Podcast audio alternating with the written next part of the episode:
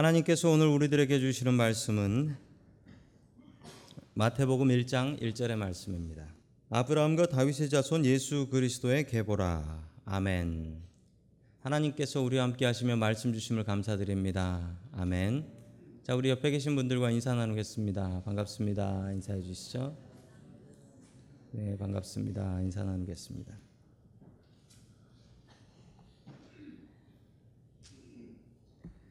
자, 10월 28일 날 성경 퀴즈 대회 저희 교회 매년 성경 퀴즈 대회 하지요. 자, 그래서 준비가 되었는데 요번 범위는 이 마태복음입니다. 그래서 오늘 문제집도 나눠 드렸는데 예배 시간에 풀지 마시고요. 어, 오늘부터 마태복음 설교 들어가도록 하겠습니다. 우리 마태복음을 통해서 하나님의 주시는 은혜가 풍성하게 우리 중에 넘칠 수 있길 축원합니다. 아멘. 첫 번째 하나님께서 우리들에게 주시는 말씀은 예수님을 만나야 인생이 바뀐다라는 말씀입니다. 예수님을 만나야 인생이 바뀐다. 성경에는 이 사복음서라는 복음서가 있습니다. 마태, 마가, 누가, 요한 복음이라는 네 개의 복음서가 있죠. 자, 이 네 개의 복음서 중에 제일 처음에 나온 게 이 마태 복음이라는 복음이 가장 신약 성경 처음에 나와 있습니다. 이 네 가지 복음 중에 이 마태 복음은 당연히 마태가 기록했습니다. 마태가 썼는데 이 마태가 썼는데 언제쯤 썼냐 하면 AD 70년 이후에 기록되었다라고 합니다.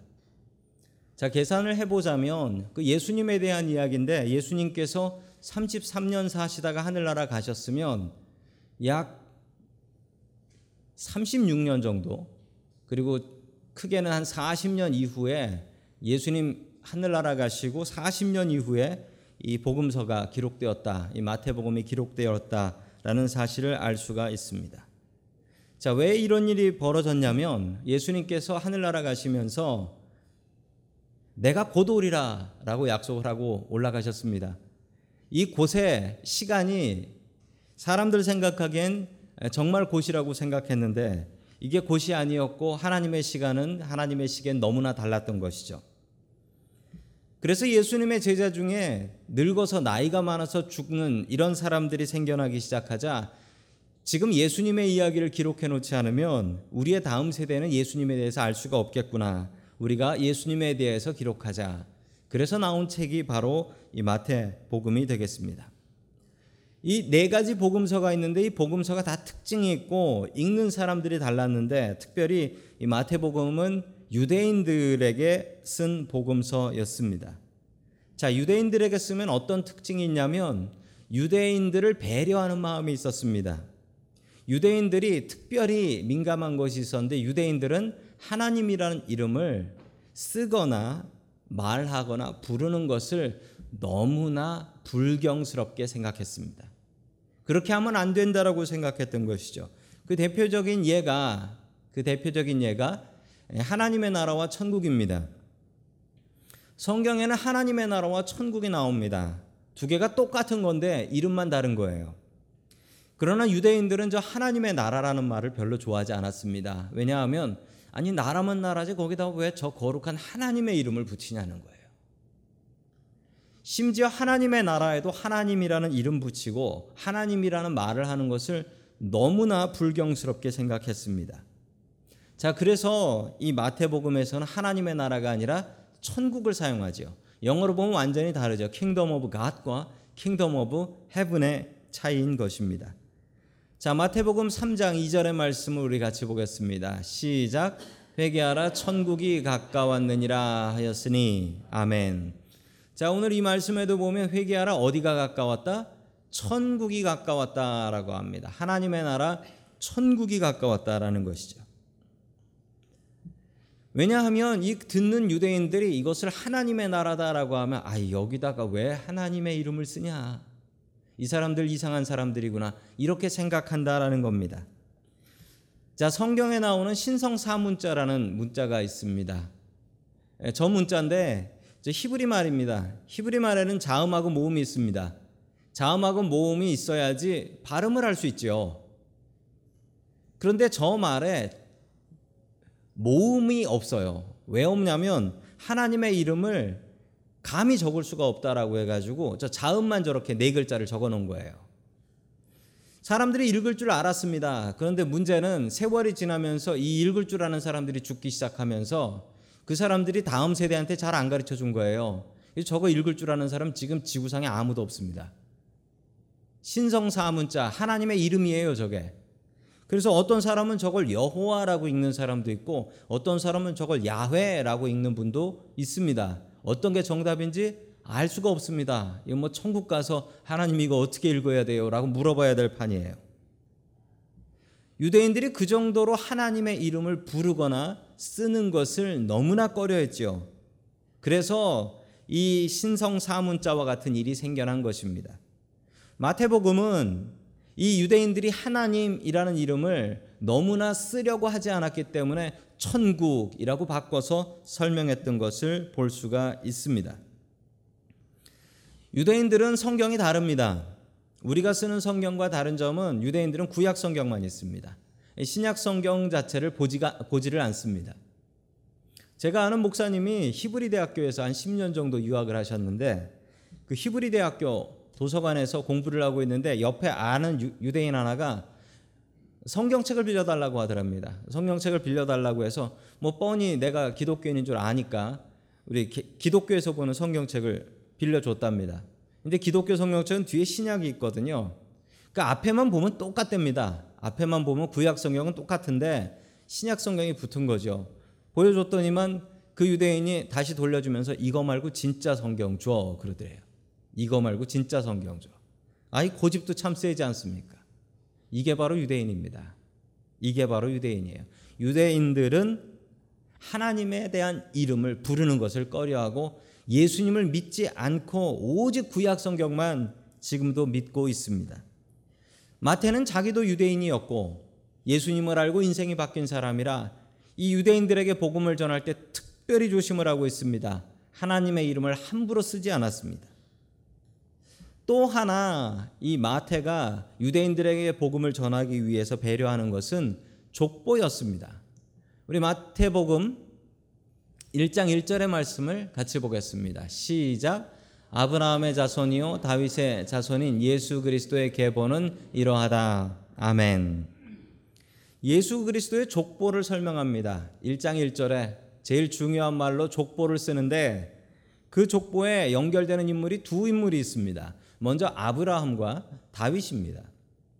아시는 바처럼 이 아브라함은 믿음의 조상이라고 하죠. 믿음의 조상입니다. 그리고 첫 번째 유대인이 누구냐라고 하면 당연히 아브라함입니다.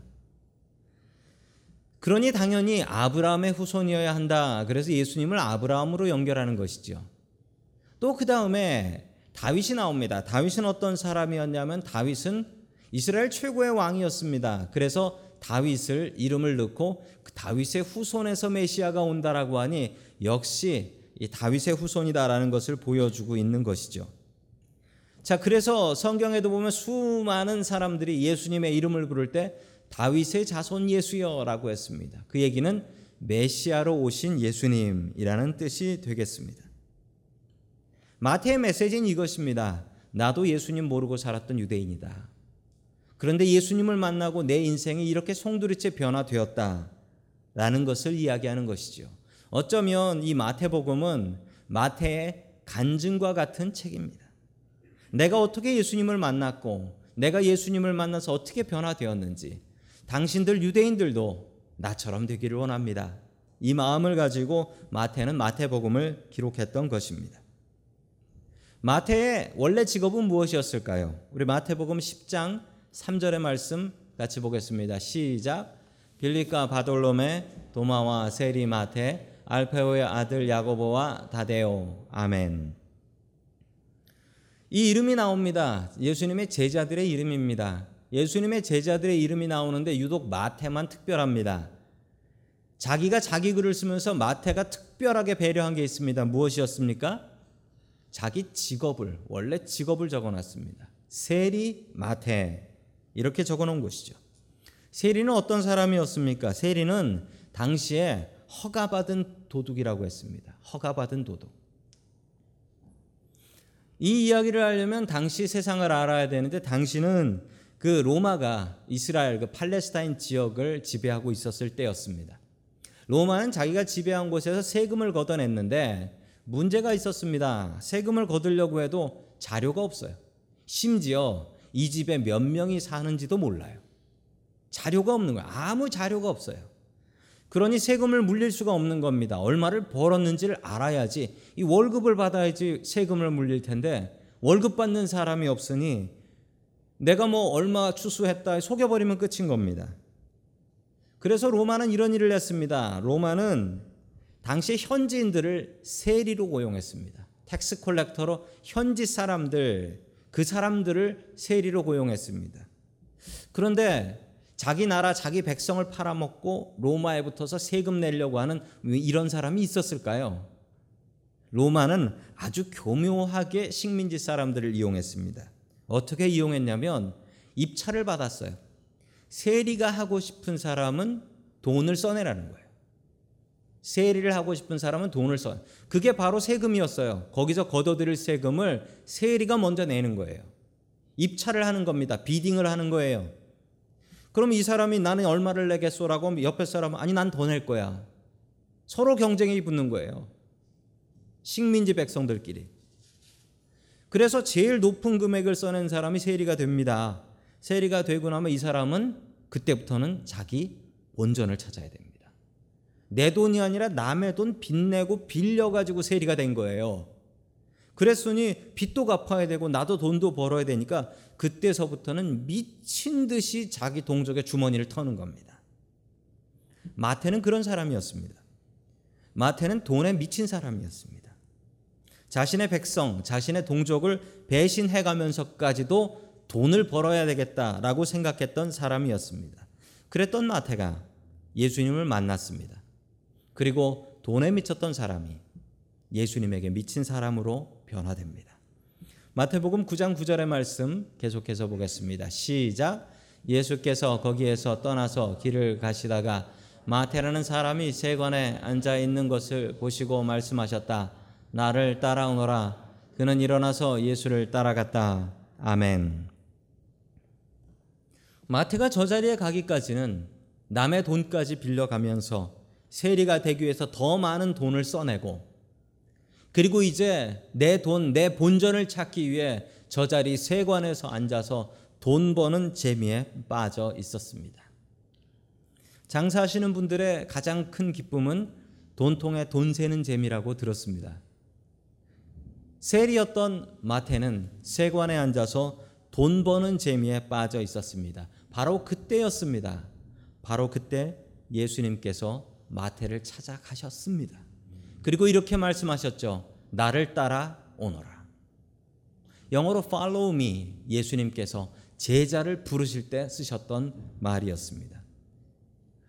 마태는 수많은 돈을 들여서 그 자리까지 왔고 지금 돈 벌고 있는 중이었지만 이 얘기를 들은 마태는 그 자리를 박차고 일어나서 아멘 하고 예수님을 따라갑니다. 그 가난한 거지 같은 예수님을 따르는 삶을 가게 된 것이죠. 이 마태복음은 마태의 간증과 같은 책입니다. 마태는 이렇게 고백합니다. 나는 부끄럽지만 전직 세리였소. 그러나 예수님을 만난 뒤 나의 인생은 송두리째 변화되었다. 예수님을 만나면 우리의 인생이 마태같이 변화됩니다. 우리의 인생의 주인이 나였다. 돈이 주인이었다라고 하고 살았던 우리들의 모습이 예수님을 만나면 예수님이 나의 인생의 주인이 되고 우리의 인생은 변화되는 것입니다. 2015년 독일에서 있었던 일입니다. 어떤 남자 하나가 허둥지둥 택시를 불렀습니다. 그리고 그 택시를 타고 공항으로 가고 있었습니다. 독일에는 고속도로가 아우토반이라는 고속도로가 있습니다. 급한 사람은 거기서 그 속도가 언리미티드예요. 최대 속도가. 그래서 무작정 밟을 수 있는 곳입니다. 그 아우토반에 올라갔는데 이 택시 운전 기사가 얌전히 너무나 얌전히 운전을 하고 있더랍니다. 나는 지금 비행기 시간을 못 맞출까 봐 겁이 나는데 그래서 이분이 이분이 그 옆에 타고 있는 운전 기사한테 부탁을 했습니다. 제가 택시 요금의 3배를 드리겠습니다. 대신 부탁이 있습니다. 제가 운전하게 해주세요. 이렇게 부탁을 했어요. 세 배를 드릴 테니까 제가 운전하게 해주세요. 그때 탔던 차가 저 오펠의 비바로라는 차라고 하는데 예, 저 차가 보시다시피 미니밴입니다. 너무 안 나가는 차지요. 미니밴은 정말 안 나갑니다. 그래서 잠깐 차를 세우고 운전기사를 바꿨습니다. 택시기사는 옆에 타고 그리고 옆에 앉아 있었던 남자가 운전대를 잡고 운전을 하기 시작했는데 차가 슈퍼카처럼 튀어나가더랍니다. 그리고 시속 100마일을 넘겨서 싱싱 밟아서 공항까지 도착했는데 이 운전하는 사람은 브레이크를 밟지 않더래요. 브레이크를. 운전을 기가 막히게 빠르게 하는데 너무나 안정적으로 잘하더랍니다. 그리고서 택시 요금의 3배를 주고서 내리는데 이 택시 기사가 정말 너무 운전을 잘하니까 이분이 너무 궁금해서 이름을 물어봤답니다. 당신 도대체 이름이 뭡니까? 라고 했더니 그때 이분이 자기 이름을 얘기해 줬대요. 그 이름을 듣고 알았답니다. 이분의 이름은 미하엘 슈마어라는 전 세계에서 가장 운전 잘한다는 F1 레이싱 드라이버였습니다. 그때 깨달았습니다. 내 차가 이렇게 잘 나가는 차였구나. 우리의 인생이 이와 같습니다. 내가 운전 좀 한다. 내가 운전으로 좀 먹고 산다. 라고 하지만 운전 기사가 바뀌니까 차가 나가는 게 달라져요. 우리의 인생도 마찬가지입니다. 내 인생의 주인은 나야. 내 인생의 주인은 돈이야. 나는 이렇게 살 거야. 라는 고집으로 살아갑니다. 그런데 기사가 바뀌고 나면 내 운전대를 우리 예수님께 드리고 나면 우리의 인생은 이처럼 변화될 수 있습니다. 마태의 고백이 바로 그러했습니다. 내가 주님을 만난 뒤 나의 인생은 이처럼 변화되었다. 그 주님께서 우리의 주인이 되고 싶어 하십니다. 내 인생의 운전대를 주님 앞에 드리고 주님께 순종하며 살아가는 마태 같은 사람들 될 수 있기를 주의 이름으로 간절히 축원합니다. 아멘. 두 번째 마지막으로 하나님께서 우리들에게 주시는 말씀은 하나님처럼 정직하라라는 말씀입니다. 하나님처럼 정직하라. 어렸을 적에 저희 아버지께서 종종 어, 제가 공부 안 하고 딴짓을 하면 저에게 이런 말씀을 하셨습니다. 너 호적에서 파버린다 라고 하셨어요. 호적에서 파버린다. 저는 전혀 두렵지 않았습니다. 저는 그 호적을 본 적도 없었기 때문이죠. 그리고 매번 그런 얘기를 하시지만 절대로 파시지 못한다는 것을 또한 알고 있었던 것은 어, 제가 장남이었기 때문에 저를 파내면 대가 끊어집니다. 그렇지만 실제로 호적에서 사람을 파내버리는 경우가 있었다라고 합니다. 어떤 경우냐면 집안의 망신거리가 되는 사람. 이런 경우는 남들이 볼까봐 부끄러워서 호적에서 이름을 지워버렸다라고 합니다. 오늘 예수님의 호적이 나옵니다. 예수님의 족보가 나오는데 그 족보를 보면서 저는 깜짝 놀랐습니다. 여자분 다섯 명이 나와요. 유대인들의 족보에는 여자가 나오지 않습니다. 그런데 여자 다섯이 나와요. 처음 제가 생각하기에 여자 다섯이 나와서 아, 이 여자분들은 여자분들이지만 너무 훌륭한 분들이어서 족보에 나올 만한가 보다라고 생각을 하고 성경을 보니 아닙니다. 자, 우리 마태복음 1장 3절 말씀 같이 보겠습니다. 시작. 유다는 다말에게서 베레스와 세라를 낳고 베레스는 헤스론을 낳고 헤스론은 람을 낳고 아멘. 다말이라는 여자가 나오는데 이 여자는 누구냐면 유다의 며느리였습니다. 그런데 유다하고 다말, 시아버지하고 며느리의 관계로 인해서 베레스와 세라를 낳은 거예요. 이건 정말 막장 중에 막장이지요. 이건 상상할 수 없는 일이고 이런 일이 있으면 숨겨야 됩니다. 그런데 예수님을 소개하는 족보에 이 이름 다말을 당당하게 적어 놓고 있습니다. 자, 계속해서 우리 5절 말씀을 보겠습니다. 5절 앞부분입니다. 시작. 살몬은 라합에게서 보아스를 낳고 아멘. 라합이라는 여자는 어떤 여자였습니까? 여리고 성에 있었던 여리고 여자였습니다. 그런데 이 여자분의 직업이 좀 문제입니다. 이 여자분은 여관 주인이었고 창녀였다라고 합니다. 창녀였다. 자기 나라를 배신하고 이스라엘에 붙었던 자기 나라를 배신한 사람이기도 합니다. 좀 문제가 있는 사람인데 이 사람의 이름도 올라와 있습니다. 5절 하반절 뒤쪽의 이야기입니다. 같이 봅니다. 시작. 보아스는 루덱에서 오벳을 낳고 오벳은 이세를 낳고 아멘. 룻이라는 여자가 나옵니다. 이 여자의 책이 룻기라는 책이죠. 룻은 어떤 여자였냐면 모함 여자였습니다. 모함 여자. 이거 자체가 문제인 거예요.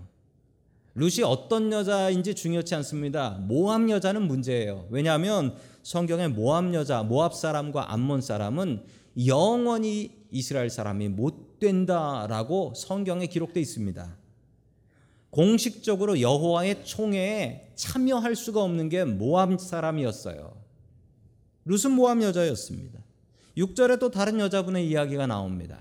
6절 같이 봅니다. 시작. 이세는 다윗 왕을 낳았다. 다윗은 우리아의 아내였던 이에게서 솔로몬을 낳고 아멘.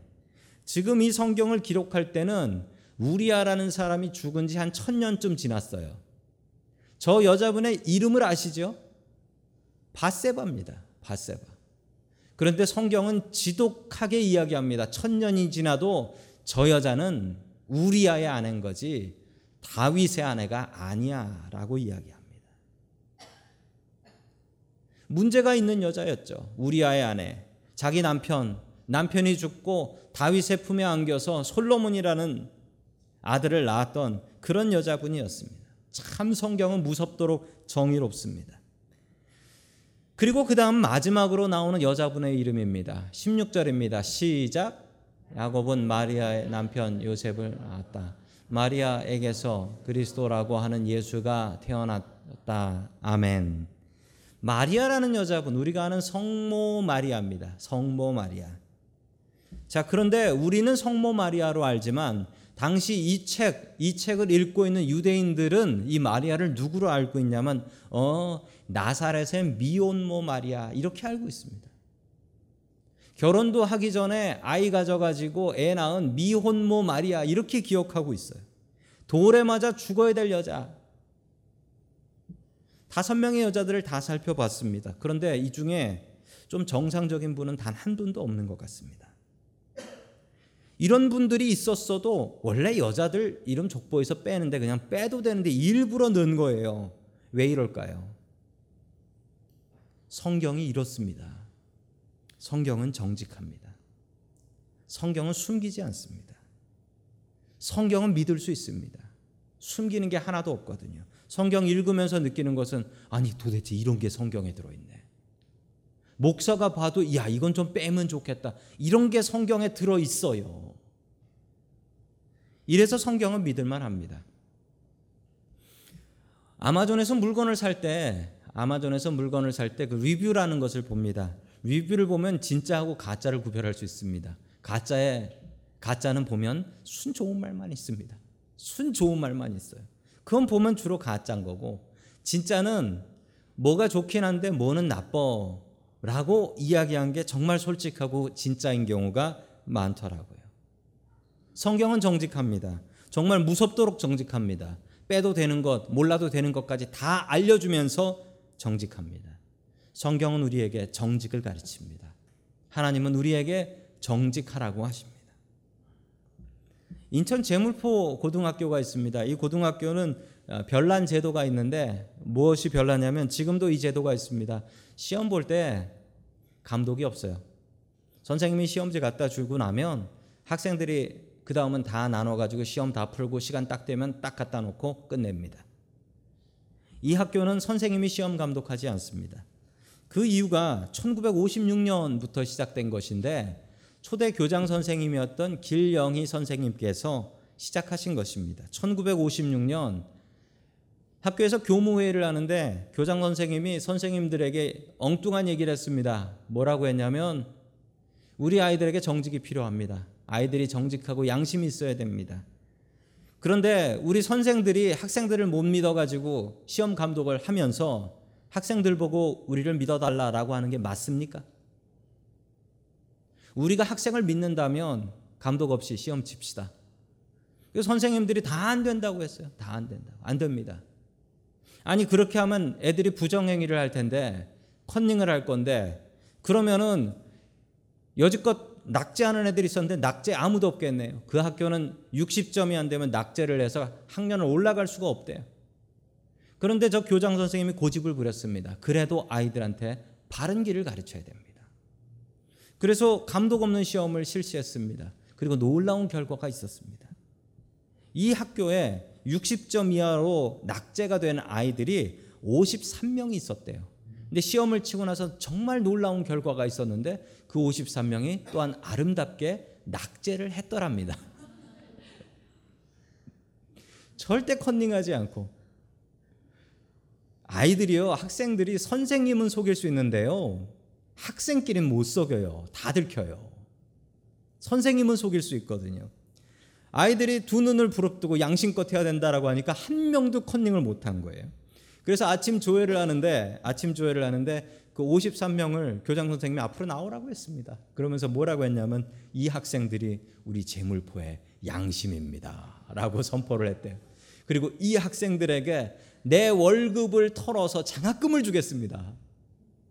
애가 학교에서 낙제를 했는데 교장 선생님 장학금을 받아온 거예요, 집에서. 부끄러워서 부모님들이 얼굴을 못 들겠다고 이놈을 공부를 시켜야 된다고. 공부를 시켜서 그 다음에는 한 명도 빠짐없이 다 다음 학년으로 올라갔다라고 합니다. 참 감사한 일이죠. 그래서 지금도 이 학교에서는 선생님 없이 시험을 친다고 합니다. 작년 2017년에 한국 사회에 설문조사를 했습니다. 기독교인들이 가장 부족한 점, 기독교인들한테 부탁하고 싶은 것. 1등이 뭐가 뽑혔는 줄 아십니까? 1등에 이것 뽑혔습니다. 정직하라. 세상 사람들이 우리들한테 하는 얘기입니다. 정직하라. 하나님 믿는 사람들이 왜 이렇게 거짓말을 잘해? 정직해라 라고 지적을 했습니다. 하나님의 정직을 배워야 됩니다. 하나님이 정직하시고 우리 성경이 이렇게 정직한데 왜 우리는 정직하지 않습니까? 우리는 하나님을 두려워해야 됩니다. 하나님 두려워하며 하나님께 부끄럽지 않은 정직한 삶을 살아야 됩니다. 어떻게 하나님 믿는 사람이 하나님 믿지 않는 사람보다 정직하지 않습니까? 경상북도 김천에서 설렁탕집을 하는 오집사님의 이야기입니다. 이분은 참 믿음이 좋은 분이신데 이분은 김천에 사시지만 교회를 서울까지 나오시는 분이었습니다. 주일날은 무조건 문 닫고 서울에 있는 교회를 향하시는 그런 분이었는데 이분이 어느 날 설렁탕집에서 이제 국물을 24시간 고기를 넣고 국물을 내는데 새벽에 장사하려고 확인을 해보니까 국물 색깔이 이상하더래요. 너무나 이상해서 그 고기를 대주는 집에 고깃집에 전화를 했더니 고기를 원래 주던 좋은 고기가 아니라 질이 나쁜 고기를 그날 고기가 없어서 어쩔 수 없이 그걸 줬대요. 그러면서 하는 이야기가 다른 집도 다 그거 씁니다. 그러니까 사장님만 너무 좋은 거 쓰려고 하지 마시라고 제가 대신 돈은 좀 빼드리겠다고.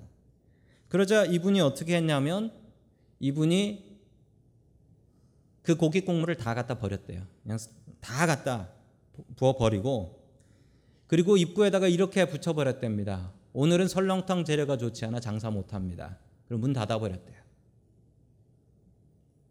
많은 손해를 봤다고 합니다. 손님들이 왔다가 아니 문을 닫았네 그러고 돌아갔답니다. 투덜투덜 돌아갔는데 그런데 정말 놀라운 것은 그러고 나서 더 장사가 잘 되더랍니다.